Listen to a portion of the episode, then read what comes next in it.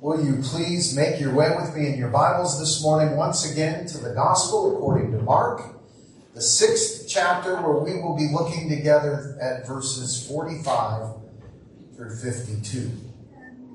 Mark 6, 45 through 52, and you can find that passage on page 987 in your Pew Bibles.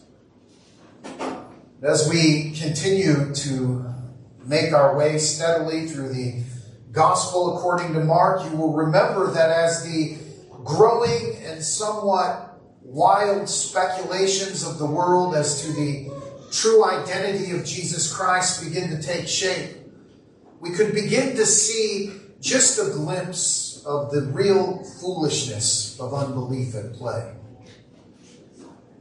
The truth is, the people had no place for what they were wish, what they were witnessing. They needed to do something with this worker of supposed miracles, this teacher of strange, new, even weighty authority. His power was evident, it was manifest, and it was undeniable.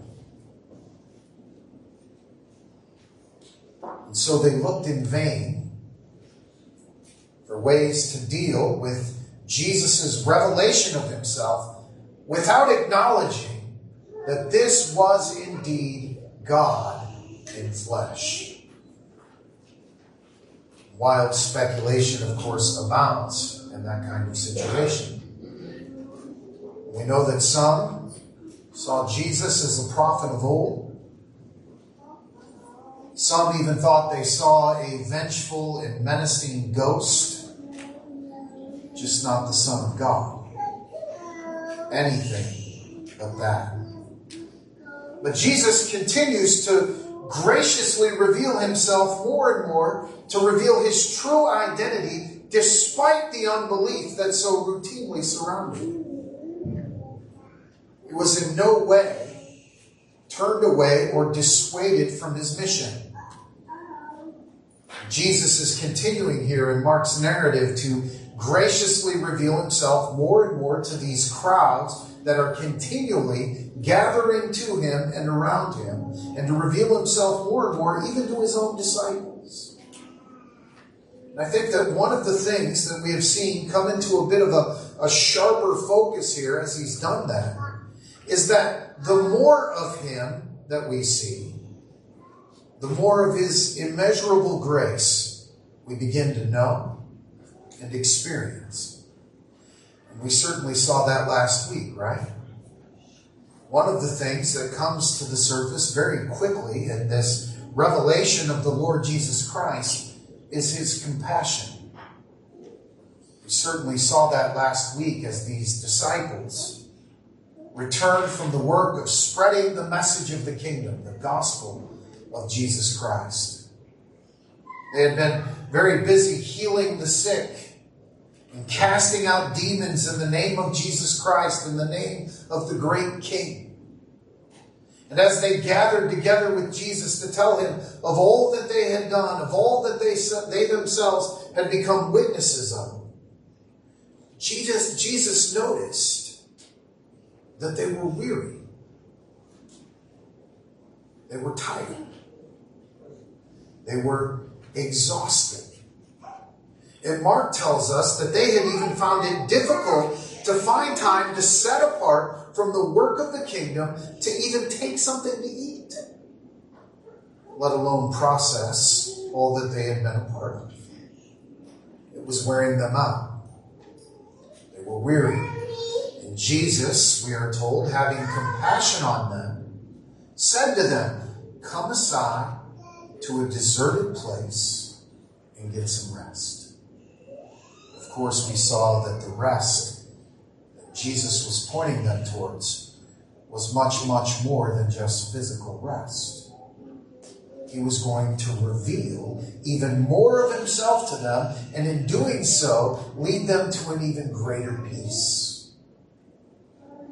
He also displayed much of that same compassion towards these people who were flocking to him, even in this deserted place, this wilderness. They were waiting for him on the other side of the sea.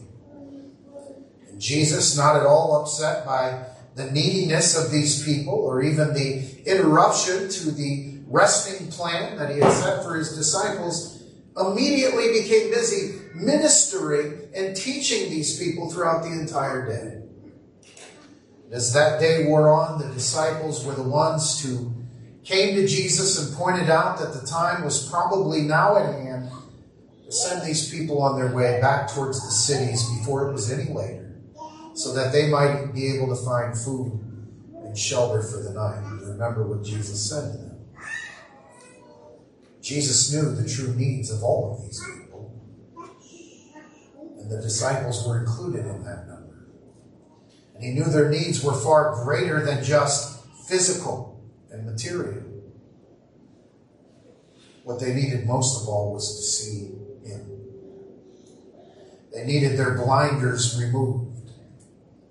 so he sets the stage for all to see when Jesus tells the disciples, No, no, no, you feed them.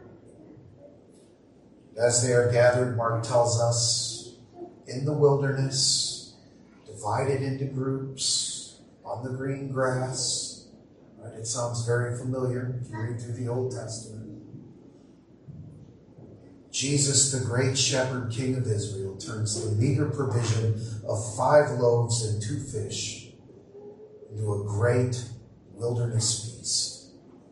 So much provision, in fact, that Mark tells us 12 basketfuls of leftovers. Were collected.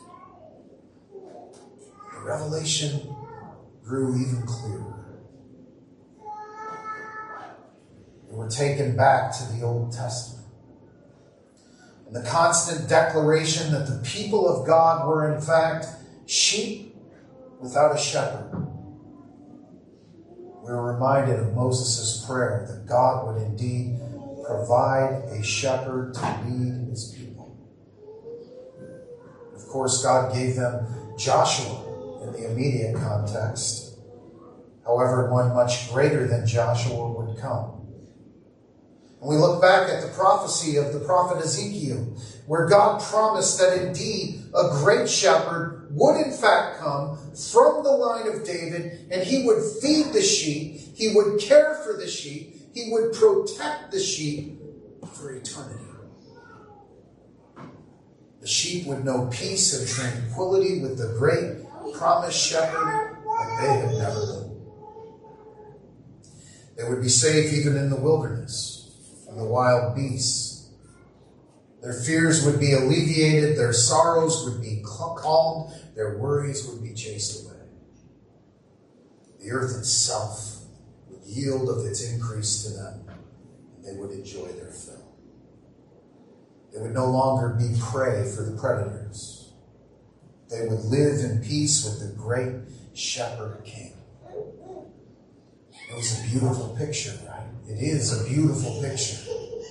And here in Mark was the reality, or at least a partial fulfilling of that reality before them all as the sheep are cared for, they are fed, they are protected in the wilderness by the great shepherd, Jesus Christ.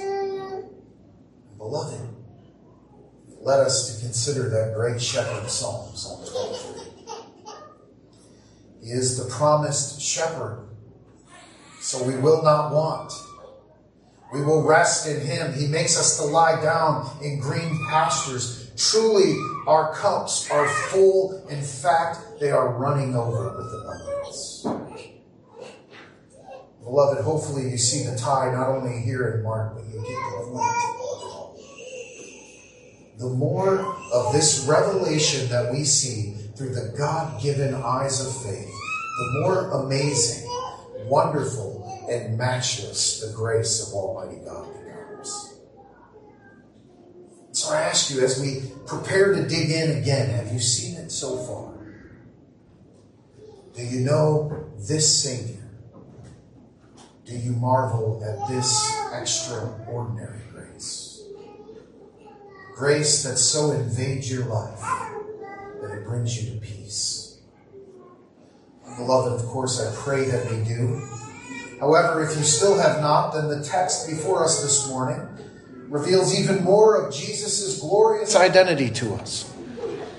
And as has been the case all along, the more of that identity that we see, the more we will certainly stand in amazement at the grace that is revealed in the person and work of our Lord and Savior Jesus Christ.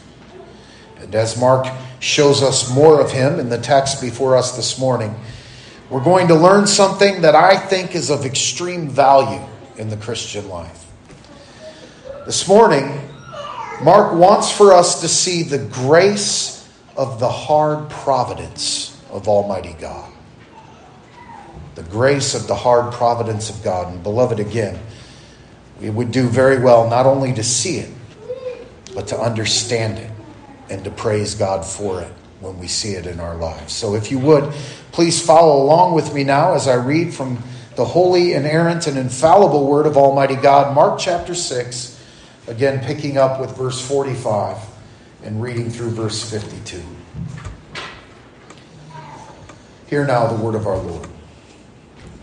Immediately, he made his disciples get into the boat and go before him to the other side, to Bethsaida while he sent the multitudes away. When he had sent them away, he departed to the mountain to pray. Now, when evening came, the boat was in the middle of the sea, and he was alone on the land. Then he saw them straining at rowing, for the wind was against them. Now, about the fourth watch of the night, he came to them walking on the sea and would have passed them by. And when they saw him walking on the sea, they supposed it was a ghost and cried out, for they all saw him and were troubled.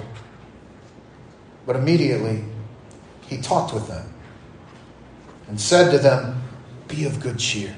It is I. Do not be afraid. Then he went up into the boat to them, and the wind ceased. They were greatly amazed in themselves beyond measure and marveled they had not understood about the loaves because their heart was hardened. This is the word of our Lord. May He always bless the reading of it. Let's pray. Heavenly Father, again, we're grateful for the opportunity that we have to come before your word together. We pray that you would clear our hearts and our minds of all of those things that distract us this morning, that we might give our undivided attention to your word so that hearing your word, with ears of faith, we may be transformed by that word for your glory. We ask it in Jesus' name. Amen. I know I sound like a broken record, but I fear that this morning will be one of those mornings where we are certainly not even going to come close to exhausting the depths of God's grace that I think are on display in this passage. It's always my hope to, at the very least, whet your appetite to peer even further into these things in your own time of meditation and study. That being said, I do hope to point out just a few things here as we make our way through this text. This large crowd, which we know consisted of at the very least 5,000 men, not counting women and children, has miraculously feasted in the wilderness with the great promised shepherd king. And Mark tells us they now begin to disperse. Mark says that Jesus immediately made his disciples get into the boat to cross over to Bethsaida before him. I think we should notice a couple of things here. It's interesting that Mark uses the word for immediately here. Did you notice that? There is a sense where we could say that Jesus is making haste here. He is hurrying the disciples on their way. He is sending them out into the sea alone. And he tells them he will catch up with them later on the other side. Why? Doesn't it seem a, a, a bit strange? Why hurry these men out to sea? Why not rest like they were originally intending to do? Why not rest and then carry on all of them together? Why immediately? Why right now? Well, Mark wants us to see something here. I think we can begin to see it here in verse 46. And when he had sent them away, he departed to the mountain to pray. Mark has gone to great lengths here to see that we fully understand who Jesus Christ truly is. We see here that Jesus needs to pray. Have you ever thought about that? Why? Why would Jesus need to pray? You know, we've spent a lot of our time so far here talking about his deity, right? He is over nature. He is over creation. He is over all things. He's over Satan and his minions. He's over everything because, in fact, he is God. That has been front in the in front of us from the very beginning of Mark's account. Well, he's also man. And it's an, it's, it's an important thing for us to know that Jesus was fully God, fully man. That this is the full revelation of the Lord Jesus Christ, the Son of God. We need to see both. The Heidelberg Catechism shows us both on Lord's Day 6, and we're going to hold off right now, for, for, now, on his deity. We've spoken of it previously, and we're going to be speaking of it again. But question 16 in Lord's Day 6 asks this Why must he be a true and righteous man? The answer is he must be a true man because the justice of God requires that the same human nature which has sinned should pay for sin. He must be man. He must be a righteous man because one who himself is a sinner cannot pay for the sin of others. For the gospel to truly be good news, Jesus needed to be man. You understand that, right? He needed to be man. Only man could atone for mankind. Jesus was a man, and we see his, his humanness here in the fact that Jesus needed to pray. He needed to get alone and cry out to the Father. He was a man. As God, you understand, he had no need to pray. In his deity, he is always in perfect communion with the Father. But in his humanity, he prayed. That's at least part of the reason for his urgency here. Jesus, too, is weary, right? He's feeling the effects upon his body of all that they're doing. He's busy. He's weary. He too knows and he even sympathizes with the limitations of this fallen flesh. But there's another part here. A part that I think will help us to understand what we need so desperately to understand about the Christian life and what just doesn't get touched on today. That's where I'd like to spend most of our time together this morning as we consider the grace of Almighty God and God's providence, especially in His hard providence, His difficult providence.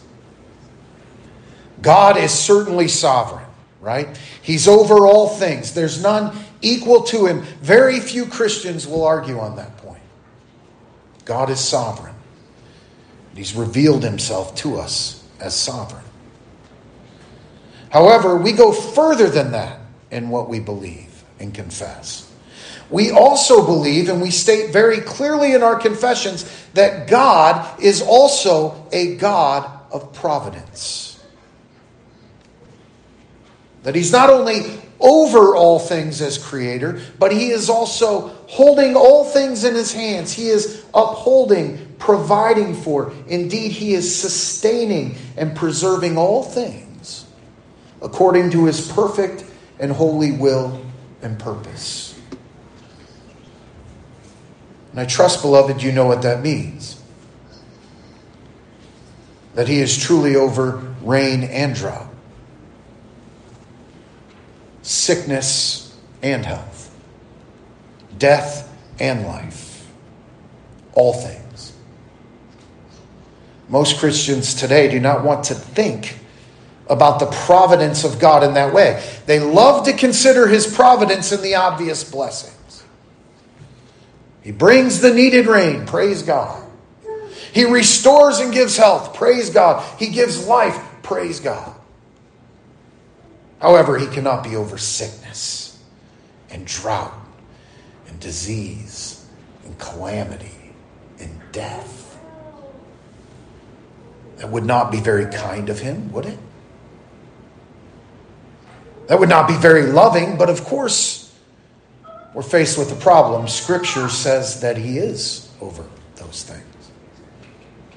And this is just one of the many places that we see it in the Word of God. Beloved, do you recognize it here? Jesus is on the mountain to pray. And we know that at least some time has passed, right? It is now, according to Mark here, evening. The people are gone. He's went to a mountain. He's been praying. Some time has passed. And he looks out towards the sea. And he sees the disciples struggling away at the oars because of a, a serious, menacing headwind that they are fighting on their way towards Bethsaida. And then Mark gives to us another one of those markers of time when he says that at about the fourth watch of night. So some time has passed, right? The people have left. That was a time. It's now the evening. It, the evening, Jesus sees them struggling, and then more time passes, and we're at the fourth watch of the night. And we're told he went out to them. Well, We've got to back up for a minute. What in the world is the fourth watch of the night?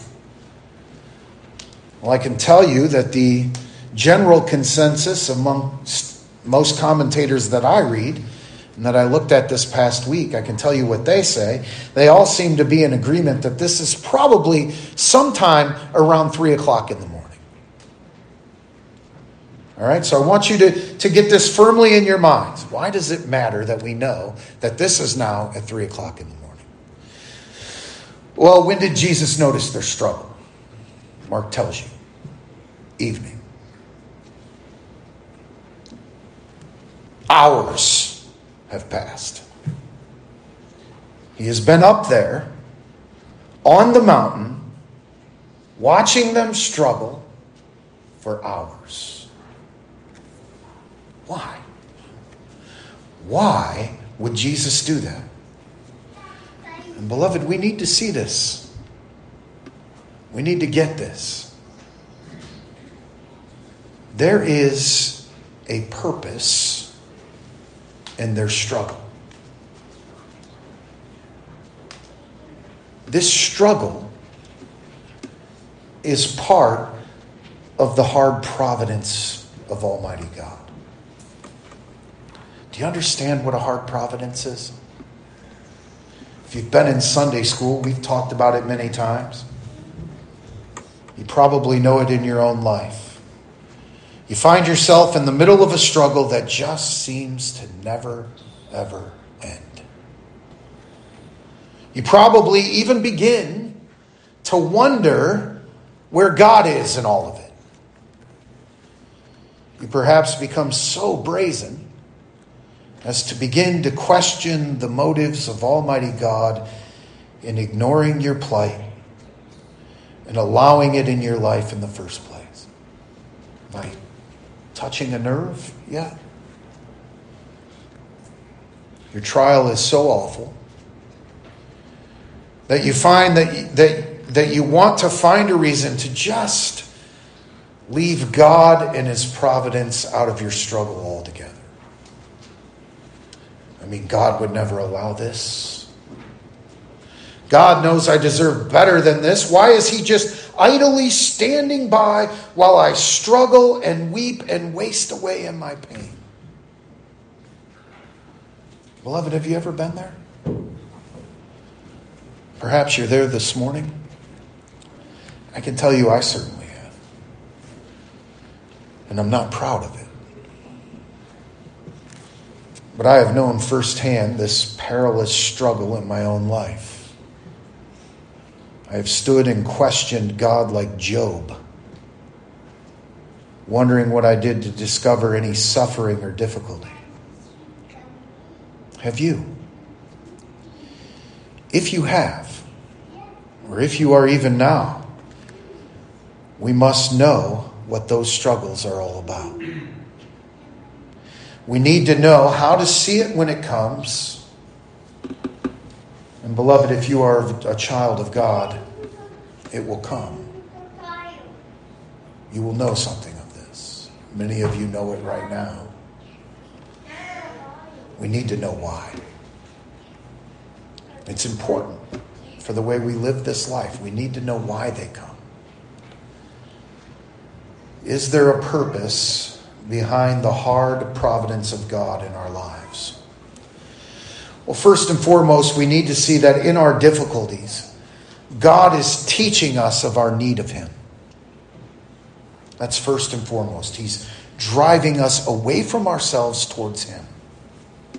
He is weaning us from our dependence upon ourselves and upon the world. That's part of it. And it certainly speaks to His grace that He does so.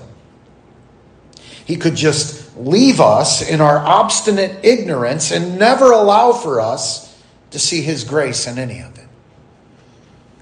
Never allow for us to find comfort amid all the trouble and the pain and the sorrow. But He does.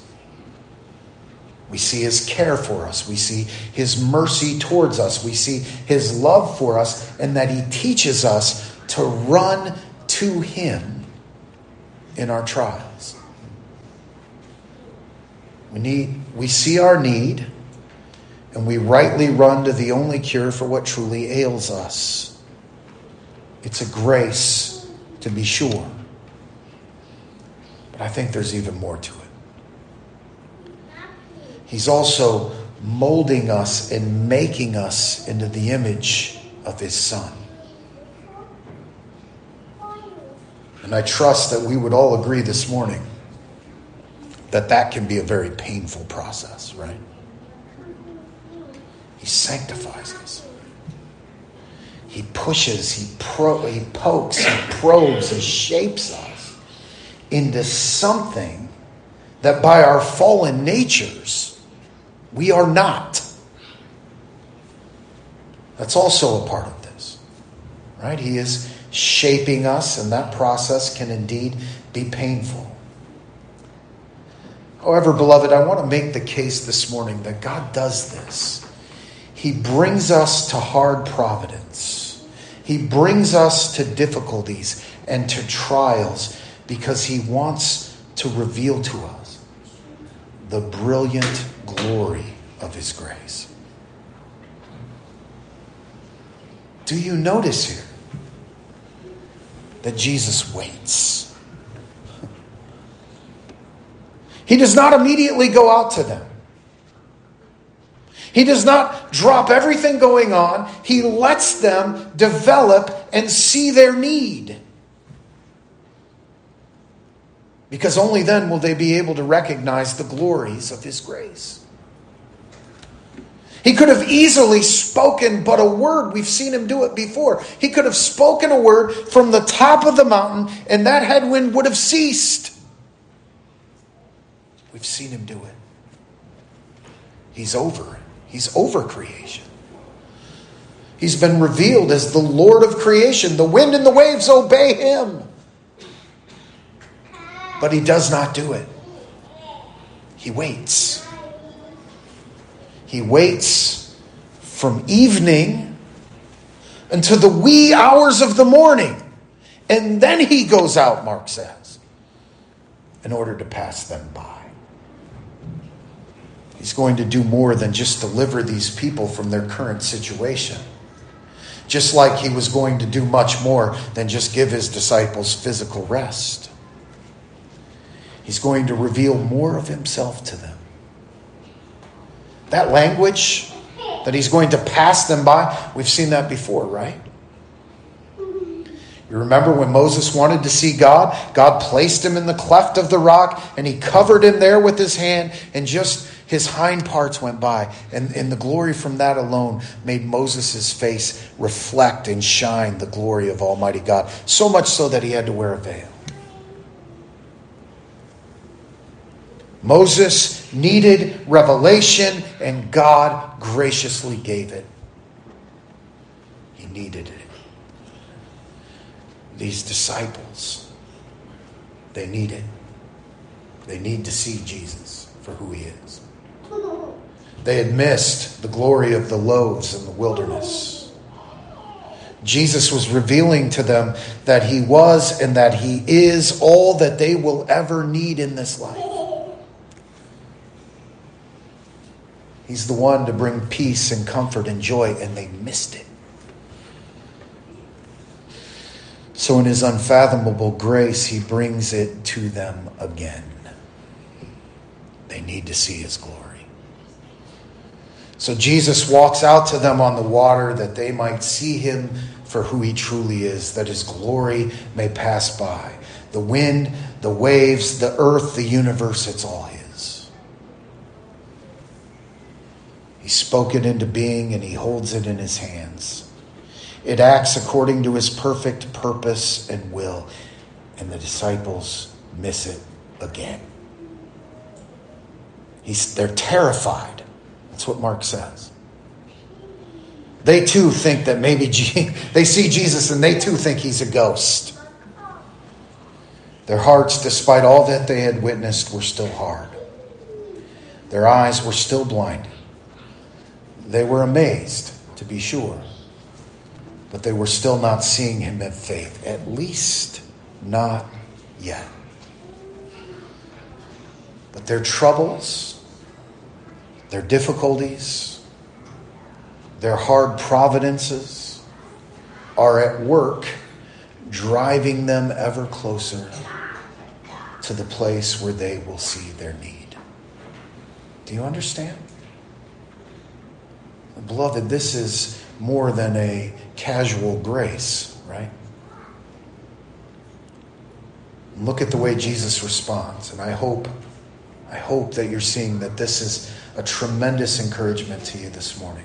Look at the way he responds. What does Jesus do when he sees the unbridled panic and fear in these men's eyes? Does he say, You blind fools? And make the wind rise to a gale force in response to his holy displeasure? No. No. What does he do? What he does is more amazing still. And Mark goes back to a time marking word again. Look at that word. Immediately. Immediately upon what? immediately upon seeing the fear in their faces, he spoke to them and he said, Take heart. Be of good cheer. It is I. Do not be afraid. There's something here again in this language, right? What Jesus says is, I am. Take heart. I am. Do not be afraid. You understand? This is God. This is the great I am who sent Moses to the Pharaoh. This is God. Beloved, do you see him? And his revelation is not in anger, it's in grace and mercy and love. He has compassion on them. And the wind dies down because the I am is here. Brothers and sisters in Christ, we must see the grace of God here. These disciples, they are not there yet. Their hearts are being softened, but they still have more to learn. Do you see the patience of God here? The patience of Jesus? He immediately calms their fears. He travels with them, letting them know not only that they are not alone, but that they will never, ever be alone again. They have nothing to fear because they are His, and He is present. He is with them, He is for them, and He will be for eternity.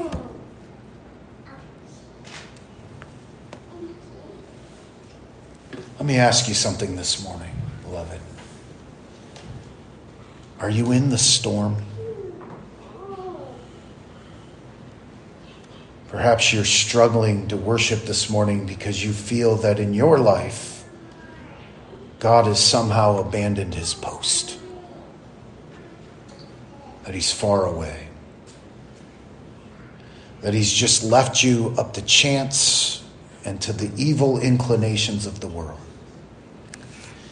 That your struggle cannot possibly be from him unless, of course, it's just some harsh form of punishment from the hands of an angry God whose love runs hot and cold depending upon your record of right and wrong. Depending on how much personal glory you create for Him. Beloved, I want to be clear that is a false revelation. That's not the way God's revealed Himself here. That's not who God is. He is sovereign. He is a God of providence. And He is directing, upholding, and preserving all things according to His perfect purpose. And He is a God of mercy. He is a God of love. And He loves you. Do you understand? Do you believe that? Look at the Word of God. Do you see it? He moves heaven and earth to bring you into the fold. And you see that here.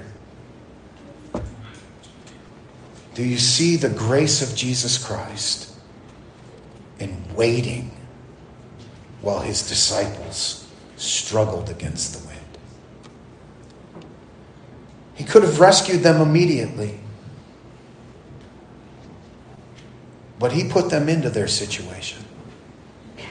He put them into their circumstance. His providence placed them immediately where they needed to be.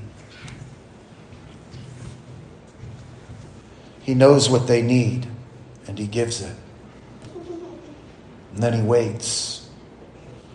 He waits while they struggle to understand the reality of their situation. They are not at the mercy of the weather, they are not at the mercy of the sea. They are not at the mercy of their current situation or circumstance. They are not outside of his control, but firmly in it. Do you see it this morning? And he finally rescues them and he comforts them and he stays with them while they finish the journey. You cannot miss his love for them. So, beloved, I'm asking you in the midst of your own troubles, in the midst of your own problems, in the midst of your own situations, do you serve this God? Because this is the Lord who has revealed himself in the pages of his holy word. This is the revelation that Mark wants so desperately to have before us. Do you see him? If not, and you are even considering just staying in your despair this morning for whatever reason, I want to encourage you to spend some time thinking on his response to his terrified disciples, who, even seeing him walk on top of the water, still do not get it. And I want you to take heart. to not be afraid. Because, beloved, this Jesus is your Savior. So if you're tempted to stay in your despair, take heart. Do not be afraid because your Lord is not done with you yet. He is the author and the finisher of your faith. And He will graciously, lovingly see you through to the end.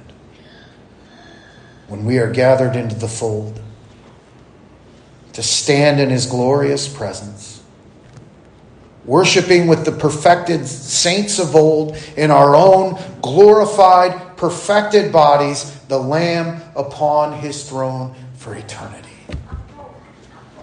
Take heart, dear fellow struggler. Your Savior is waiting. And the promise of the Word of God is He has you and He will continue to bring you through the storm to the other side into the glory of his presence. Amen.